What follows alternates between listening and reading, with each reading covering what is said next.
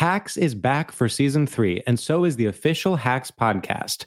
In each episode, Hacks creators Lucia Aniello, Paul W. Downs, and Jen Statsky speak with cast and crew members to unpack the Emmy winning comedy series. You'll hear Hannah Einbinder and Jean Smart speak to their on screen dynamic, along with stories from the show's writer's room, on set antics, and creating the world that Deborah and Ava inhabit. Watch Hacks streaming exclusively on Max and listen to the official Hacks podcast on Max or wherever you get your podcasts.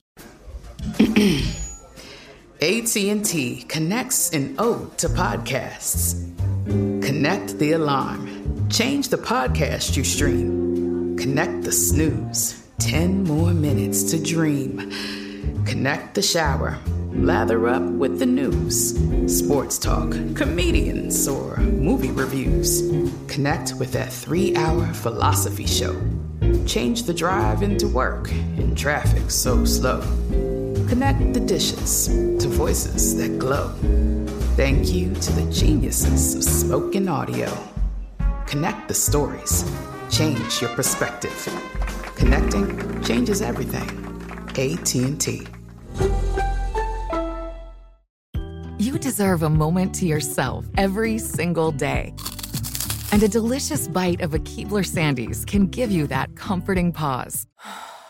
If tonight's movie night is just what you need, make it special with the melt in your mouth magic of a Keebler Sandies. This magic is baked into simple shortbread cookies by Ernie and the Keebler Elves. So as life continues to fly by, make the most of your me moment. Take a pause and enjoy a Keebler Sandies.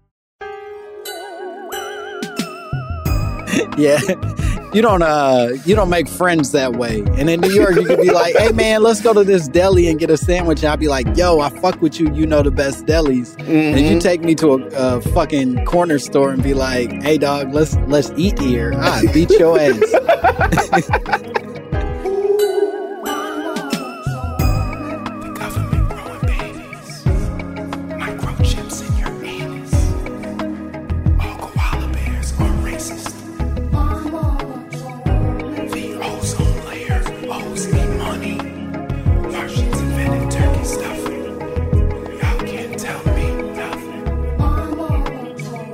Yup, yup, yup. There it is. There it is, ladies and gentlemen. Welcome to another phenomenal episode of My Mama Told Me, the podcast where we dive deep deep into the pockets of black conspiracy theories, and we finally work to prove that the P in Swaggy P actually stands for proletariat. That's right, Nick Young has been a Marxist this entire time. His whole basketball career was just a political statement, and you motherfuckers weren't paying attention. The man is trying to introduce equality in a different way in America, and you guys have been treating him like a fool, but not me. I get it, Swaggy swaggy proletariat. I'm aware of the work that you're doing. I'm your host, Langston Kerman. As always, very excited to be here. I'm pumped. I'm feeling good. I took a big old dump before I got in. So I'm I'm empty. I'm loose. You know what I mean? You got to come in loose. And buddy, I'm loose. And you know who else is loose? You know who else is, I have to imagine, takes big dumps and feels good about them is my guest today. my guest today, he's such a he's such a funny fucking guy. He's so hilarious. You know him from his work on on Sherman Showcase. You know him from Comedy Central. You know him most importantly from his brand new sketch show called Sneak This on BR Kicks. So funny, so talented. Give it up for my guest, Mr. Rob. Hey. Yeah. I did yeah. not know that about Swaggy P. Oh yeah. Oh, it's it's all it's all in there if you it pay makes attention. sense. He he shot the three and then turned around because he didn't want to look at capitalism. It all yeah. makes sense. Yeah. He, he's like, you all are are making the mistake of celebrating these big grand uh, achievements when we should be sharing it, mixing mm-hmm, it amongst mm-hmm. the people. You know. For sure, for sure. you seem sold, and that's that's why that's why I like you, Rob. It's how easily you're swayed by my bullshit. you came to us today. I don't want to. I don't want to fuck around here, Rob. Okay. I don't. I don't, don't want to gibber and jabber here because Let's you came to, to us today with a a conspiracy theory that that I said this to you already that number one I had never heard of before in my life. this this wasn't on my radar. I wasn't, you know, I keep my ear to the conspiracy theory streets. And this one this this one ain't buzzing, number 1. But then number 2 also is one that I didn't realize a person could be as passionate about as you've described your mother to be about this one. So this is exciting. And I'm going to make sure I, I, I, get the phrasing exactly as you gave it to me. You said, My mama told me. White gravy is for white people, and brown gravy is for black people. That's correct. Tell me yeah. more. Okay. So I grew up in in Atlanta, Georgia. Pretty black city all black sure. surroundings. High school, 99% black, except for white Mike, and his name wasn't Mike. Okay. Like, uh, yeah, you know, principal. Was black. that a, a, play on that Mr. Cooper spinoff? Thing? It was it was a play on the Wayans brothers character. Right. That it wasn't yeah, Mr. Yeah. Cooper, it was Wayans brothers. Before and then didn't Nick he get Freno, his own spinoff Nick on the Freno, WB? Yeah, yeah, yeah. Nick Fuck Freno yeah. with a do rag, sleeping on the couch with White Mike. That's what we call the one white person in our school. Great. Yeah. So I get to college, I get to the University of Georgia, a school that I think at the time was 8% black, mm. like complete culture shock. First time really being around white people, like, like all day, every day. You know. And those are those are those big corn fed white people. Those ain't just uh that's not like a, a casual introduction into white people that that sort of look and move like you do. These are big old country whites. Yeah, yeah, no, they're not the whites I was watching on the OC. It's definitely totally different. Yeah, yeah. No, the people across the hall did dip. So yeah, yeah. first time seeing seeing that type of thing. And so we are in the the dining halls in University of Georgia award winning mm-hmm. like like the best food. You know, we have one dining hall that's twenty four hours, just food at any time. Just you know, pushing those metabolisms to the limit. Sure. so we get there and and at breakfast sometimes they have biscuits, but then they have white gravy. Yeah. Like, and that was my first time eating it and it was good. I liked it. Yeah, and so yeah, then. I I feel like we went to Cracker Barrel or something with my mom one time. She came in town. We went to Cracker Barrel, and I had sausage gravy with my biscuit. And you would have oh. thought you would have thought I had like a Nazi tattoo or something. you would have thought I had like like something crazy happened. She just like was so mad, and she was like, you know, you're not supposed to be eating a white gravy. And I'm like, what? I, I didn't know. I didn't know. And so then, and my sister was like, yeah, you know, you're not supposed to be eating white gravy. Like, you know, like I might as well have brought a white girl home. Like, like that, sure. that's, that's how they were treating me. They were acting like I, I betrayed my race by bringing white gravy well, I, I there, there's so much here that I love because because in in a beautiful way you went off to college to better yourself. Do you know what i mean? You went mm-hmm. off to to go get the education that i imagine your parents worked very hard to encourage you to get and, and provide for you and all the things. You go off to college. They're they're they're sitting at home and they're thinking our our sweet boy our our lovely our sweet boy he's done it. He's he's finally made it. And and you're secretly at college eating the devil's the devil's topping. You know you're just you're just dipping biscuits in the devil's juice, and mm-hmm. and unbeknownst to your mother, who then takes you to Cracker Barrel, which already is a problematic position for her to take if she's worried about you. My mom le- loves Cracker Barrel. To hate white gravy and love Cracker Barrel. Like there's a picture of us. It's on IG somewhere. We're in rocking chairs, waiting to like go in into Cracker Barrel. My like we my grandmother loves Cracker Barrel. Like yeah. even when they like came out like, hey, there's some racist issues, we stopped going for like maybe a year. Like maybe in '98 we stopped going, and then '99 we went right back to she, she took a quick respite, just yeah. a, a little break, in in the Mhm. midst of the the developing millennium, she said, "I'll I'll step back. I'll I'll give this a second, but then I'll come back to Cracker Barrel because I can't get enough of it." Once Jesse Jackson got everything straight at Cracker Barrel, we were right back in there. But but the more beautiful thing is she takes you to to uh, what I could one could argue is maybe one of the whitest restaurants that exists certainly in the South, and then gets angry at you is feels betrayed by you even when she realizes that you have now subscribed to some of the white dishes that this white restaurant serves. hmm With Cracker in the name. Cracker Barrel. Yeah. Okay, so so she says this to you. She goes, "You know you're not supposed to be eating that." Your your sister says, "You know you're not supposed to be eating that." What do you then do? Do you then spit it out your mouth and you, you say, "I'll never do this again," or you do do you stand up for your right to eat this white gravy? I just stand up for for the fact that I it just seemed ridiculous. Sure. You know, I just was like, we eat sausage.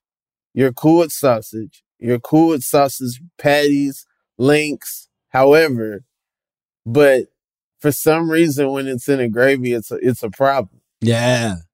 What do you think it is? What what do you think triggers triggers her so much that makes the white gravy so offensive? I th- I think that my mom is is a New Yorker. Okay. And so she she was a transplant to the South. And I think she associates white gravy with the old South. Oh, that's now that is a very astute observation because I'll Mhm. be honest, not having spent much time in the South at all, I growing up had no, I wasn't even aware of white gravy. White gravy isn't necessarily a, a common thing where I'm from, certainly not in like the major cities of like the North and Midwest. Like that's not, we ain't fucking around in white gravy. All our gravy dark skin where I'm from. You know what I'm saying? and it certainly ain't as much of a breakfast thing as it is like uh gravies for for big old hearty meals that ain't breakfast. For sure. And I and in my travels, I have learned that people outside of the South don't know how to do white gravy. Mm. And so it's it's one of those things where, you know, if if you get the wrong white gravy, it will turn you off forever. You're like, I'm never putting that goo on my biscuit ever again. It's not sweet and it's Yeah. not it's not good. no. Yeah. So it's it's one of those things where you gotta have the right white gravy in order to really appreciate it. I have a theory that no matter where you're from, everyone loves their trash. Say more. I, I like So- this. I, I like so- where you're heading.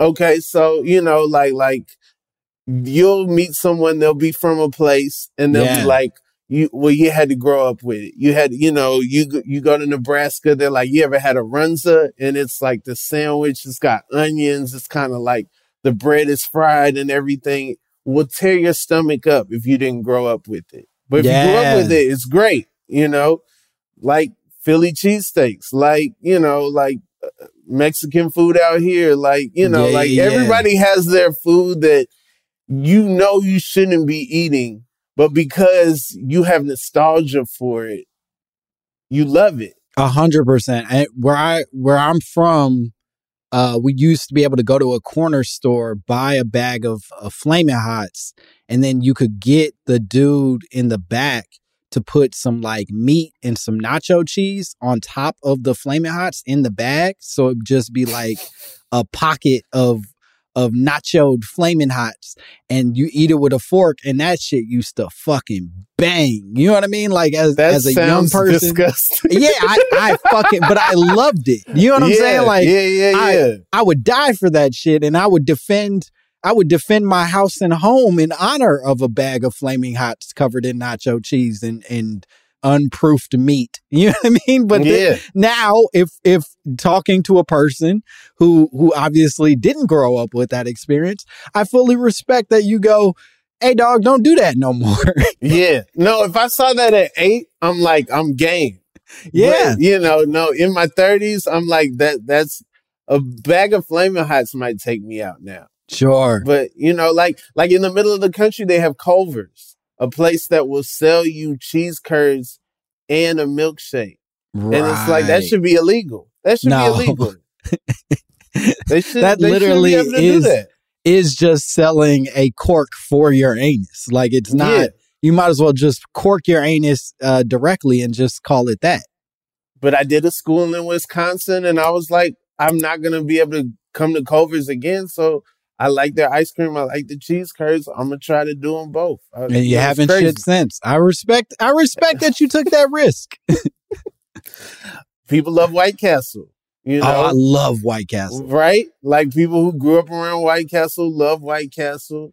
My father's from Louisville, Kentucky. They're big White Castle town. Yeah. So I- I- big White Castle town. White White Castle's huge in Louisville. Like that's what know. a sad statement to say about anywhere that somebody lives to be like, yeah, it's a big White Castle town. Like, oh, the judgment and and just shitting on them without saying it directly that you're doing by calling them a big White Castle town is mm, chef's kiss, you know?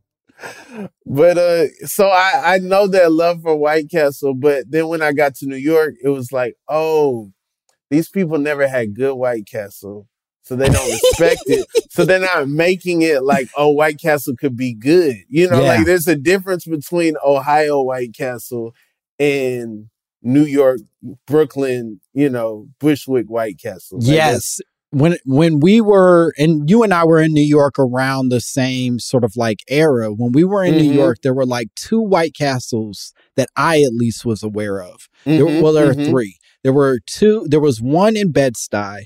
There was one in Bushwick across from Legion Bar, where that Mhm. open mic was. Mhm. And then finally, there was one in the Bronx. No, it was Harlem. Up like when you were trying to go to the airport, you could like get off on like one of the Harlem stops and then be at a White Castle and then catch the bus to get to the Mhm. airport. All of those places. While I did eat at all three of those locations, and wow. listen, I'm a fan. I'm a fan first. I'm a fan always. White Castle. If you want to do an endorsement with me, I'll, God damn it, I'll I'll take the minimum. I I'm just a fan of your work, fellas. M- Mr. Castle, I I love what you do. That said, I agree with you. They're not putting the same effort, care, Mm-mm. love Mm-mm. into them little ass burgers and onions that you would find in a state that prides itself on Mhm. good White Castle. Nashville, the furthest south White Castle goes. So you know, like so, on our way to Louisville, go go through Nashville. That's the first time you can get the White Castle. Nashville's special. They got crystals and White Castle. It's it's amazing. Whoa. Yeah. That's like that that meme with the Crip and the blood tie their flags Mhm, together. mhm. That's what that is for sure, for sure. So yeah, but I when I got to to Brooklyn, I'm like, there's a White Castle walking distance from my house. yeah. I'm gonna go there. And then um, it just, I just felt the like disbelief in like, you, you know, you could see everything that's going on in the back and I could just feel like, oh, these people, they don't believe in good fast food. they They don't they can't make good fast food because they Mhm. don't believe in good fast food. No, they think they're better than this and therefore can't make the product that it deserves to be. Mm-hmm. You know what I mean? It's it's it's Mhm. no different, frankly, than fucking drugs, right? That like at the end of the day, there is a difference between like shit heroin and great heroin. And and it's neither one of them is good for you, but you want the good heroin. And at least the Midwest and the South, when it comes to fast food and some of the other less coveted things, they at least take the time to make the good version of the bad thing, if that makes sense. hmm But see, they don't have corner stores. In New York, they Mm. got corner stores. They'll make a sandwich next to where you buying random groceries. That's fair. and that's acceptable. But you know, in the South, if you get a hot dog next to you know where you buy your lottery tickets, it's highly frowned upon. okay, so where do you stand now in the white gravy conversation? Are you still a white gravy advocate? Have you backed off of your white gravy beliefs? Where where do you live in this whole spectrum? Okay, I, I treat white gravy like how like liberals with conservative parents treat their views. Like I'm not gonna bring white gravy home for the holidays, you know. But on my own time, I might sneak and have some white gravy while I'm in the South. Yeah. Damn. But Okay. I'm not going to talk about it. I'm not going to be like, you know, oh yeah, I had some biscuits, you know, and then open the whole conversation of, oh, what'd you put on your biscuit? I'm not going to do that. You're not you're not coming home and like taking a, a big stance where you're like, Mom, I, I'm a white gravy man. Fuck it. Yeah, I'm not doing that. I'm sick of gonna- this. Accept me for who I am. I'm not going to ruin Christmas. I'm not going to do that. That's fair. And honestly, that that to me feels like the more reasonable approach to something that makes your family uncomfortable. Like even politically, uh, socially, gravely. I think you, you you at some point just have to go, this is for me. It's not for them.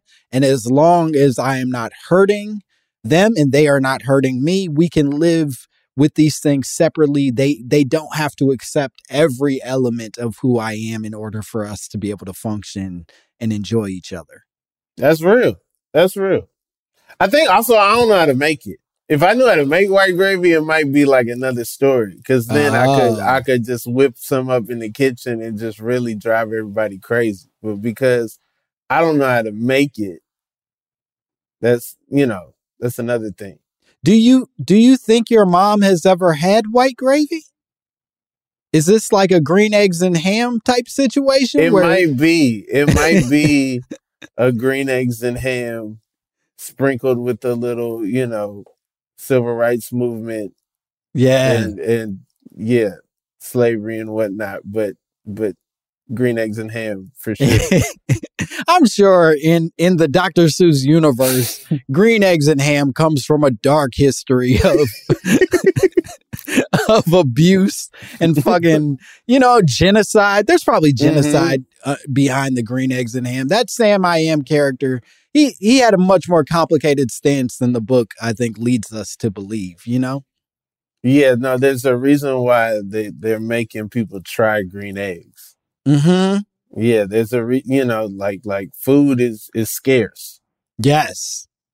A hundred percent. Food is scarce. These green eggs are all we have left, and they come from a terribly dark history. But Mhm. you know, you got to try them apparently.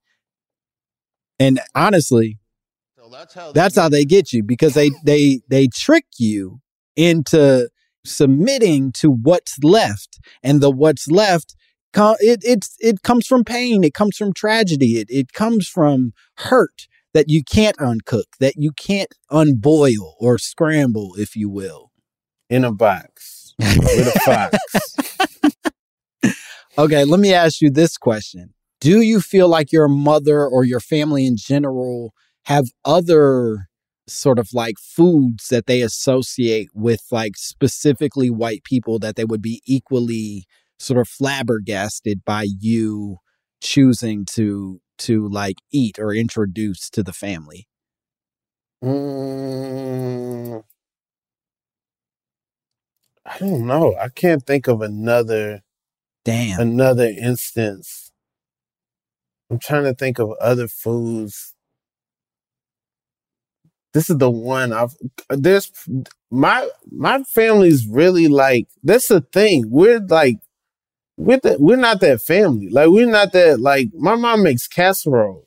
Oh. like like of all the people in the world like this is where she draws the line but you know she's she's flirting with some some some stereotypes that that are not with black people like my Yeah. mom makes green bean casserole sometimes for Thanksgiving. Whoa. yeah Yeah, I've never had that from a black person. Yeah yeah i i never understood spinach casserole it's like what like all casseroles to me are the same they just take a vegetable and then make it worse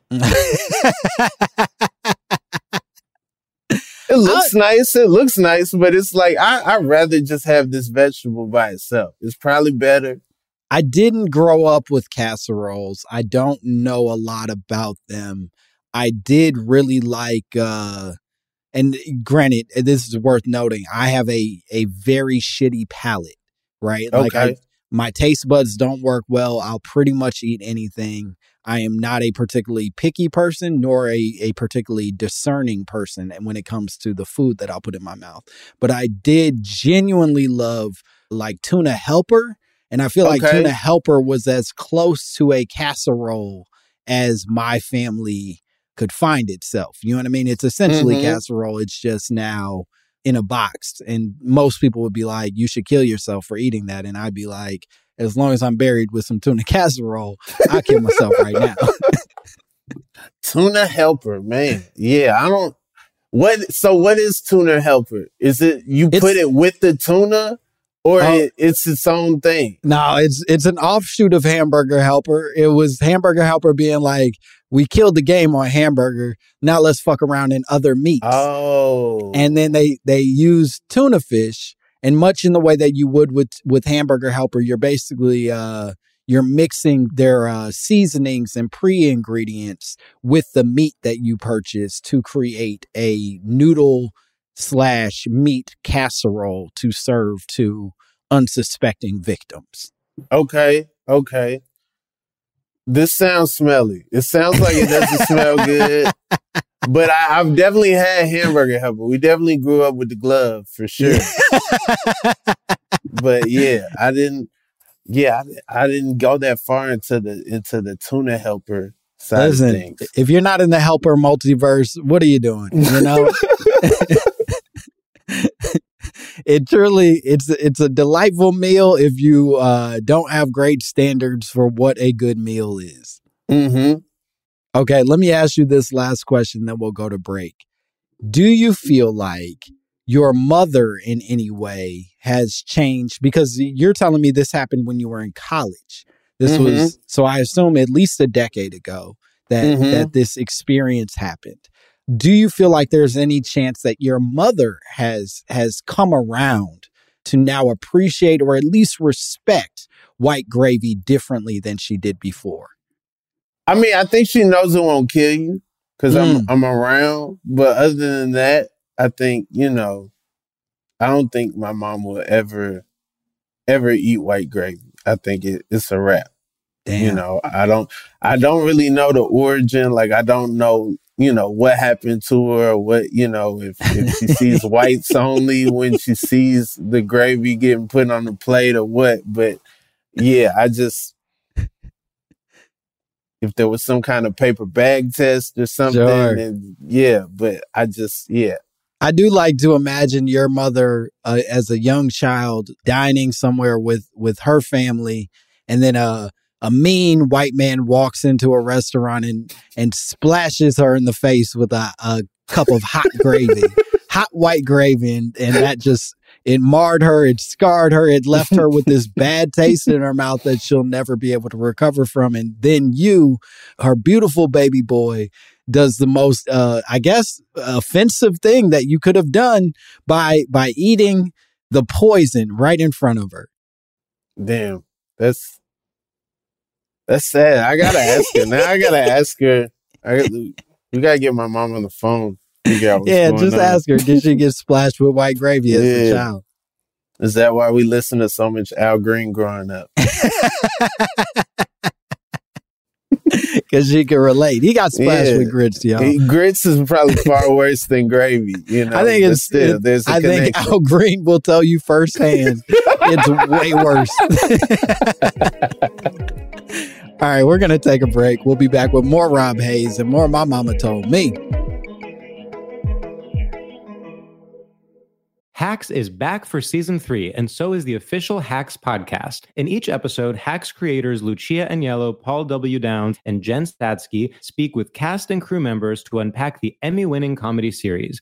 You'll hear Hannah Einbinder and Jean Smart speak to their on screen dynamic, along with Hacks writer and actor Pat Regan, on how their improv experience helped them when shooting scenes and what it was like writing scripts for specific actors. You'll also hear from crew members like the costume designers on what it was like creating the world that Deborah and Ava inhabit. Hear stories from the show's writer's room, on set antics, and more. Watch Hacks streaming exclusively on Max and listen to the official Hacks podcast on Max or wherever you get your podcasts. AT&T connects an ode to podcasts. Connect the alarm. Change the podcast you stream. Connect the snooze. 10 more minutes to dream. Connect the shower. Lather up with the news. Sports talk, comedians, or movie reviews. Connect with that three hour philosophy show. Change the drive into work in traffic so slow. Connect the dishes to voices that glow. Thank you to the geniuses of spoken audio. Connect the stories. Change your perspective. Connecting changes everything. AT&T.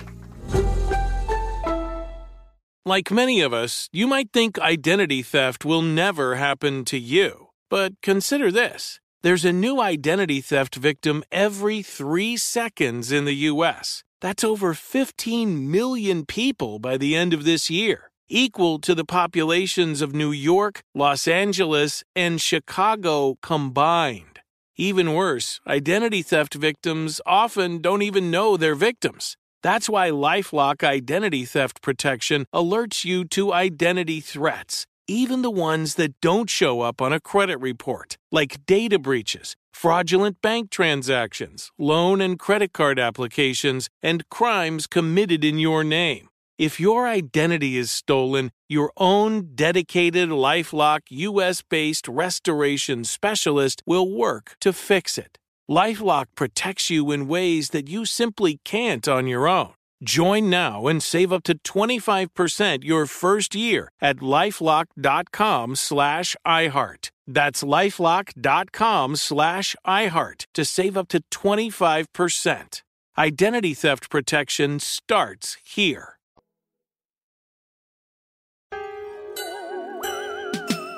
And we are back. Supposed to his meat with this shit, bro? What the fuck?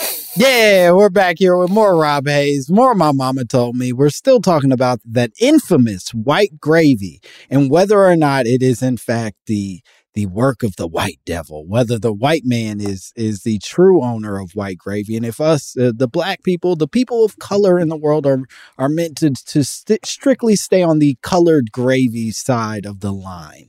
That's that's the conversation at hand. Do you think that that are other races struggling with this same conversation? I said people of color, but I don't know if this is like are are you know what I mean? Are there brown people wondering if they they too need to avoid white gravy because of the white man's influence? I don't, think it's a black white thing. I think I think it's a POC white thing. Mm. I think I think pe- people of color are supposed to have brown gravy, and and and white gravy is is purely for white people. That's that's pretty fucked up. I'll say that that people of color all get lumped into a single gravy or at least the darker gravies and white people just get to hold on to an entire you know what I mean? They they got a whole It's- little sector to themselves. It's not one gravy, but it's it's one color. So Mm. you know, like the gravy they put on Egg Foo Young at the at the Chinese restaurant looks That's like gravy. soul food gravy that you put on stuffing looks like you know like like all the all the POC gravy looks the same. The Yeah. only gravy that doesn't look the same is sausage gravy. White gravy. God damn Mhm. it. Okay. Well, I did some research that I would love to unpack with you. And I think, I hope that there's some of this that might be a little illuminating for both of us. Okay. And I, I, I encourage you to refute and discuss as much as you wish, because some of this I don't know is necessarily hugely even on topic to what you you've introduced, but I do think introduces a bunch of inter- interesting conversations. So Okay. it, it's a pretty hard topic to look up via Google search. You know what I mean? It's not it's not an easily Googleable thing. Mhm. I typed in do black people like white gravy and then it just ended up being like a bunch of fat ass southern people saying very jarring things about how much they like putting gravy on everything they eat Okay. everything. Like there was people talking about at one point somebody said they they consider gravy more of a beverage than a topping. That's scary. Yeah. That's scary. I didn't care for it at all. I've I had I felt sick. I had to walk away, and then I came back. Not new, but but different for sure. Because once gravy cools, it's it's a different thing. It's no Oh, longer liquid. Yeah. and if it congeals and starts to to separate, yeah, separate. boy. yeah. Ugh. but somebody's drinking it anyway. There does seem to be, and this this starts to get into some of the the history of this whole white gravy thing.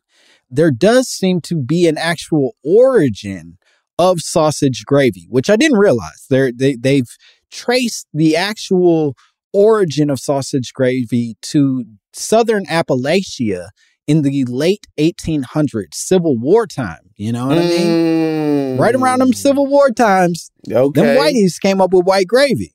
That's interesting. Okay. Yeah.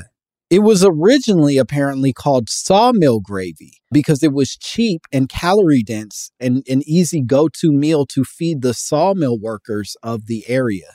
Particularly, they would be, you know, having to, to spend all day carrying this lumber and, and doing all this shit to, to make sure that black people uh, stayed, I guess, as property. Okay. And, you know, they had to be fed.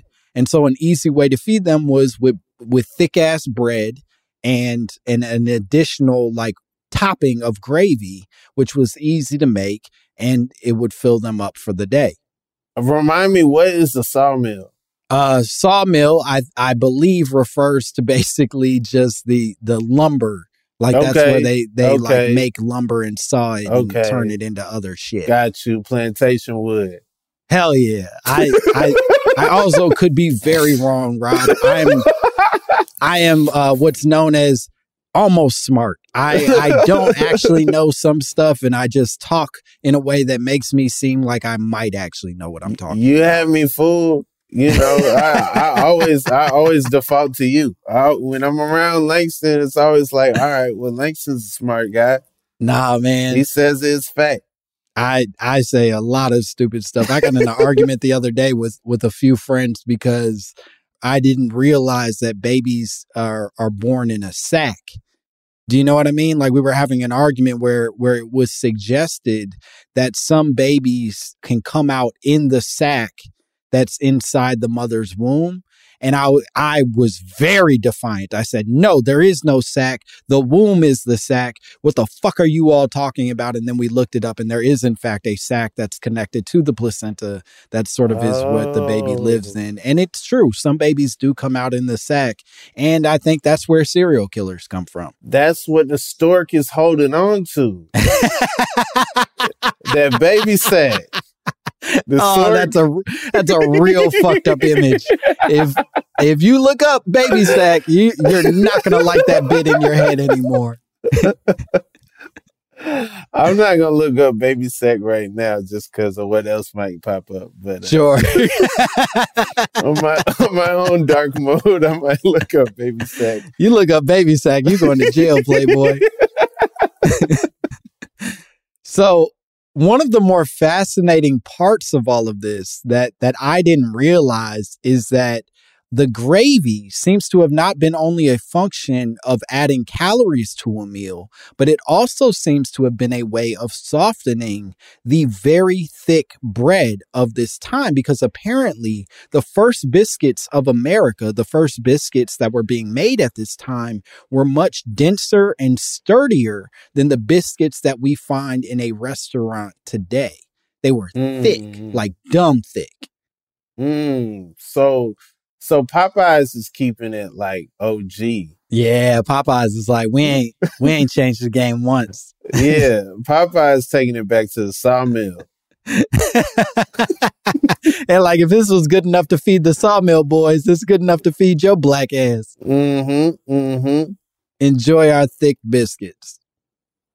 So the these biscuits that I'm referring to were originally known as beaten biscuits, right? Beaten biscuits because they got their leavening from being vigorously beaten and folded. Sometimes it would take an entire hour just to be able to beat the dough into something usable to be able to turn into biscuits. So it required a shit ton of labor.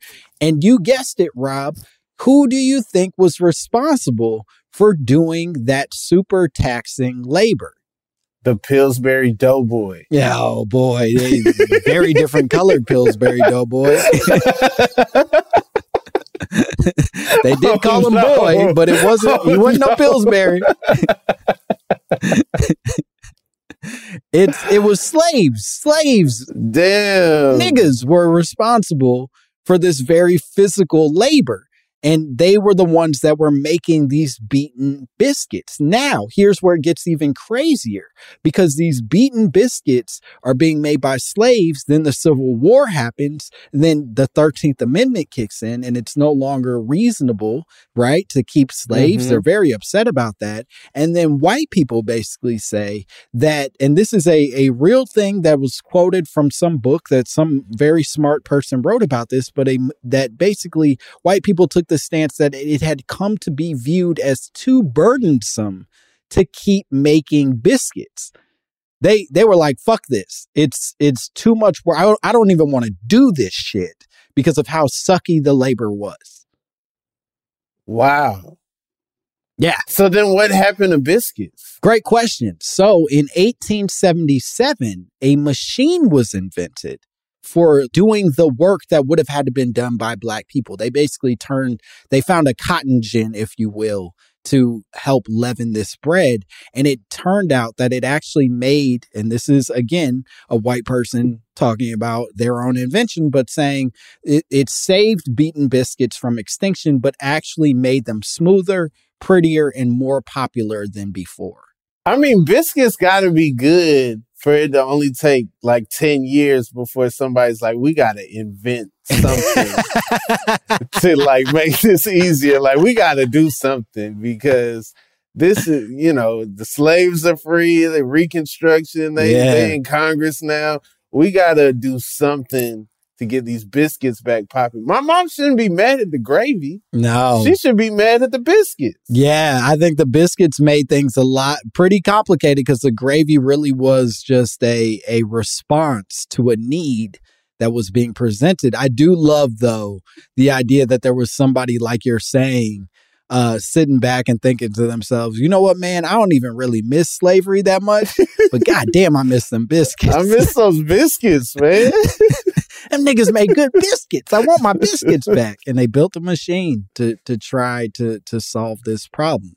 So they invent this machine, right? And it it starts to make me question. It it introduces a question in my mind, and I'd love to hear your thoughts on this because to me, the question, this whole John Henry machine versus man thing that's happening where they go, the machine finally could do the thing that no man up to that point was able to do. I don't buy that shit.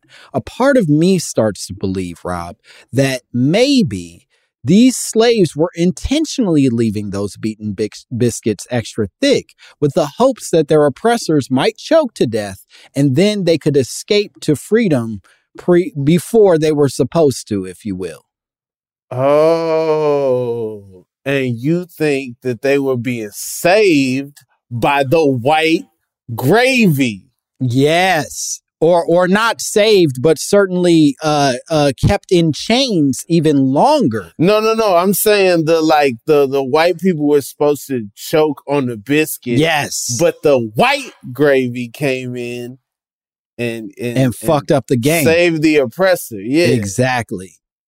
Damn. Wow. So your mom might be onto something. She's on to something. Yes. It's we should- devastating if true. I was so hungry the first half of this podcast. I was gonna like go get some like I was gonna go to the store get some biscuits and and make some biscuits, and now I'm not. That's fair. Now Yeah. you now you got to do the right thing. I gotta do the right thing. I had so many carbs ahead of me before like before you told me about the the history of this biscuit. What's this biscuit machine called? I I don't know. I didn't I I didn't take the care to look up the biscuit magic biscuit biscuit, maker. but apparently a motherfucker built a biscuit machine and and we we benefited from it somehow. One of the things that that I didn't because I again I didn't know anything about white gravy before this really. I've Mhm. never I've had it. I ain't really that big of a fan, but I certainly didn't grow up on the shit. Mhm. And one of the things that that sort of came to my mind is what's the difference, right? Like why is white gravy such a big deal? And part of the reason, and this to me was a really illuminating part of all of this research, is that the birth of white gravy was largely a function of poverty. So Okay. in order to make the white gravy, all you needed was the the sort of drippings from a sausage pan, flour, milk, or water.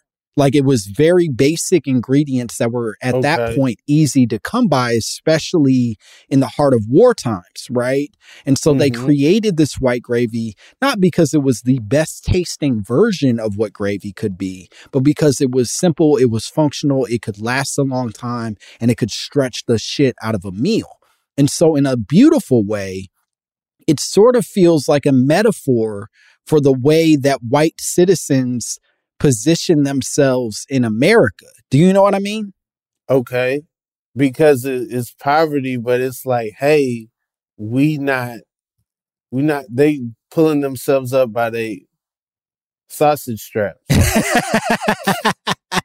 yeah, I, I think I think yes. the sausage straps is is sort of what Mhm. I'm going for. I think in a way it's them being like, yo, we still continue to take pride because now white gravy is a point of pride in the South, right? It is Yeah. a, a thing that white citizens will advocate for and fight for. I read all these these different comments online where people were like, white gravy is it has to be made this way. It's a it's a southern staple. It cannot be Mm. you know ruined or, or or treated poorly whatever it is and i think they they have learned been trained to create pride where pride should not exist that Sure. this should not be a thing that you're celebrating it should be a thing that you look back and go yo we were being mistreated by our country we're sitting here and we're sitting here and going this is america white gravy and it's like yeah america was treating you like shit dog Yeah, but not only that, it's also saying like, hey, look where we came from.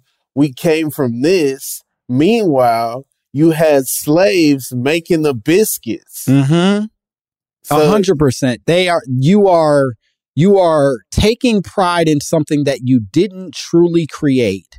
And then the thing that you did create was mostly created because of a, a limited amount of resources provided to you by the thing you take the most pride in. It's all a sick game that's sort of being, you know, played on poor white people. And I think the Mhm. white gravy is a perfect reflection of that. I didn't know we was gonna get this deep. Yeah, dog. We My don't fuck around on this podcast. I didn't know we was gonna get this deep, man. I should have known when I signed a release. I've never signed a release for a podcast before. This is amazing, man. This We is like Henry around. Louis Gates type of stuff, but about gravy. That nigga Henry Louis Gates wishes he could talk about gravy. You can talk about Nas's grandfather all you want, Henry. We got to get into the real shit, which is gravy.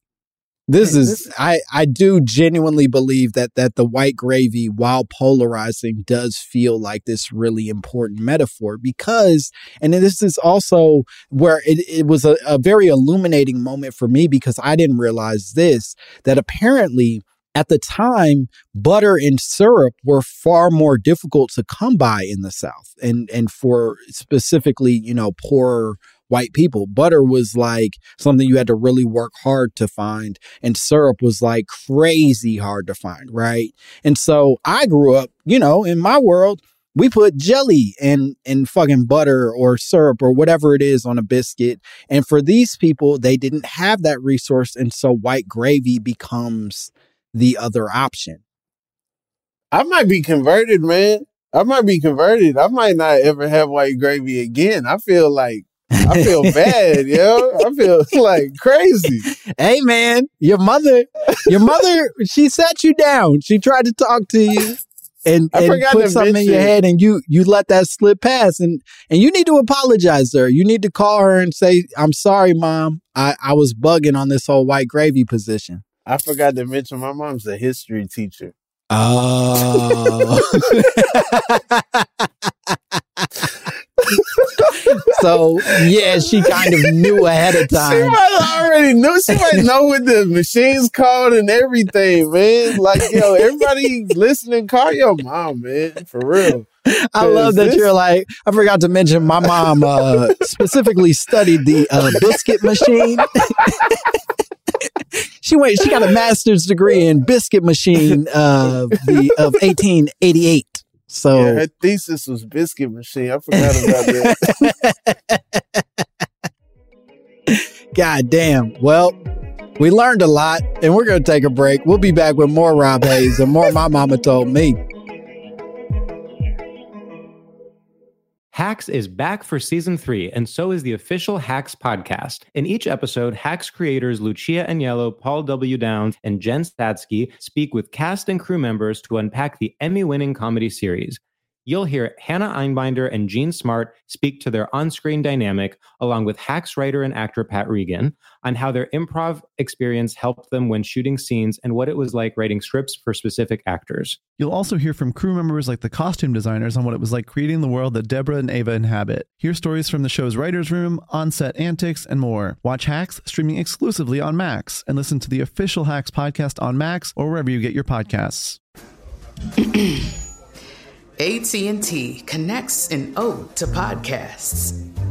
Connect the alarm. Change the podcast you stream. Connect the snooze. 10 more minutes to dream. Connect the shower. Lather up with the news. Sports talk, comedians, or movie reviews. Connect with that three hour philosophy show. Change the drive into work in traffic so slow. Connect the dishes to voices that glow. Thank you to the geniuses of spoken audio. Connect the stories. Change your perspective. Connecting changes everything. AT&T. Right here, right now. Find your beautiful new floor at Rite Rug Flooring. Choose from thousands of in stock styles, ready for next day installation, and all backed by the right price guarantee. Visit riterug.com. That's R I T E R U G.com today to schedule a free in home estimate or to find a location near you. 24 month financing is available with approved credit. For 90 years, we've been right here, right now. Rite Rug Flooring. And we are back.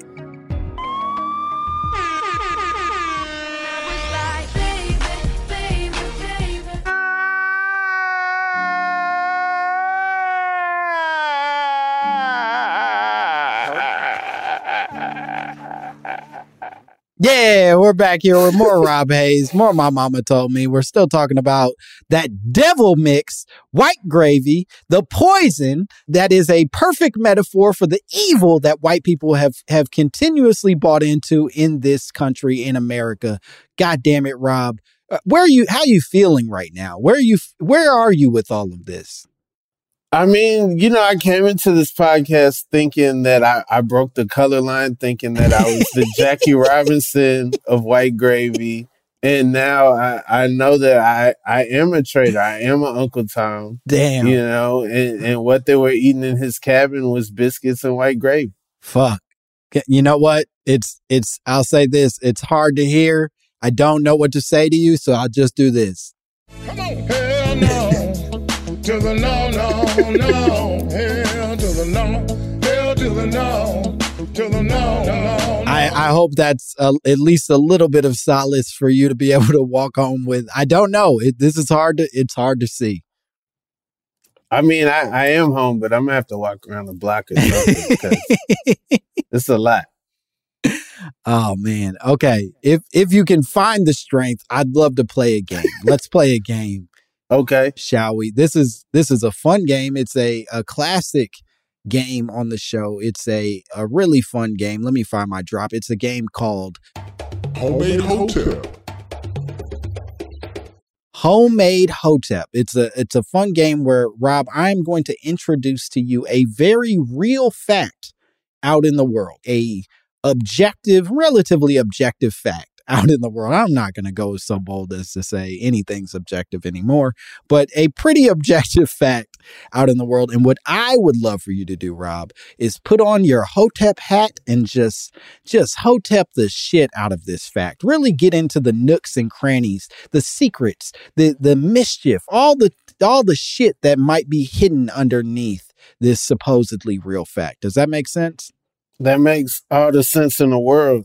Hell yeah. This is a fun one. I'm excited to share this one with you. But apparently, it is very true that during a renovation of his final home in 1998, there were apparently a dozen bodies found in Benjamin Franklin's basement. That Benjamin Franklin, a man who's on a hundred dollar bill, a lot of people mistake him for having been a president of the United States. He wasn't. He just is on our money sometimes. Apparently had a dozen bodies hidden in his basement. Rob, go crazy. Okay.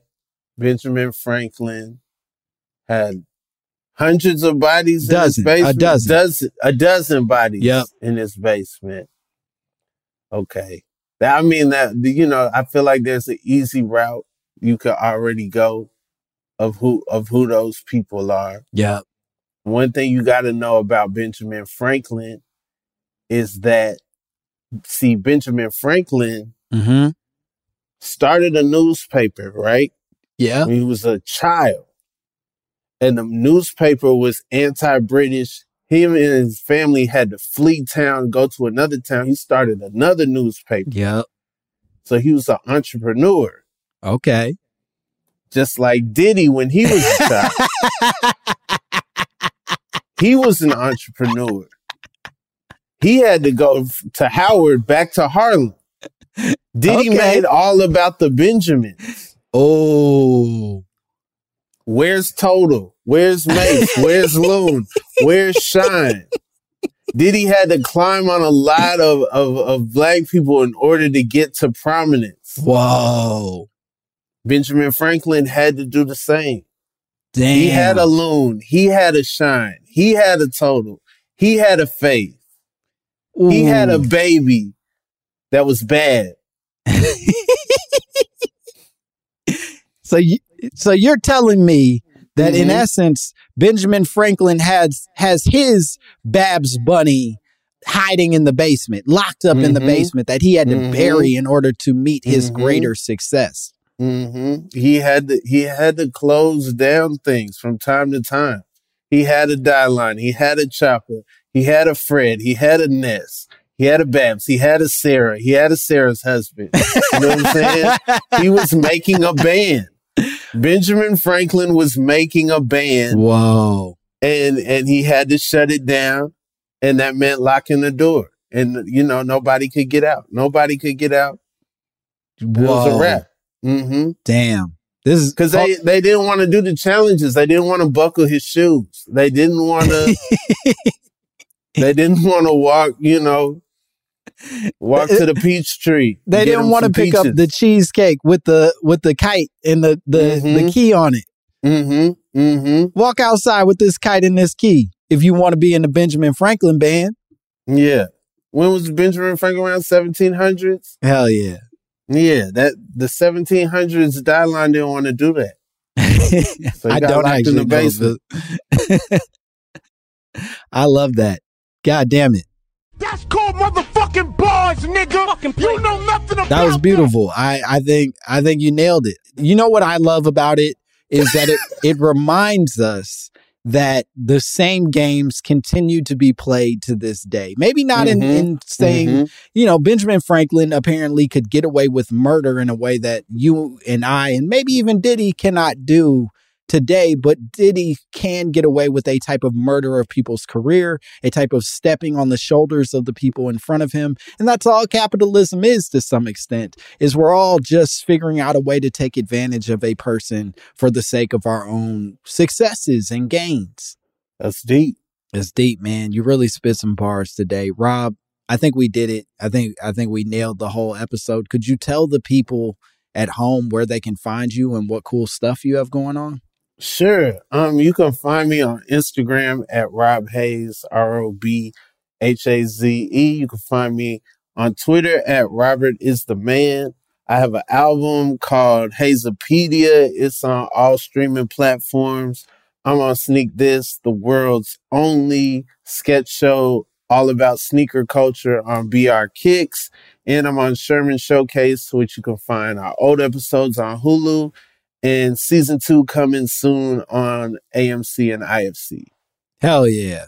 Uh, please follow Rob. Please fuck with Sneak This. It's very funny and silly. I, I already told you in person. I, I've enjoyed many episodes of it. It's great. And as always, you can follow me at Langston Kerman and you can Please subscribe to the podcast and leave comments and send us drops and ideas to mymamapod at gmail.com. And if you live in Los Angeles or in the Los Angeles, the greater metropolitan Los Angeles area, I'd love for you to come to, to my monthly show that happens at, at a place called the Hotel Cafe. It's in West Hollywood. It's very nice and it's a fun monthly show. Our next one will be December 15th, and you should come. I would love to see your faces. Please don't disappoint me. I'll be you. Okay, that's it. Bye, bitch. Peace. I went to the last one. It's fire.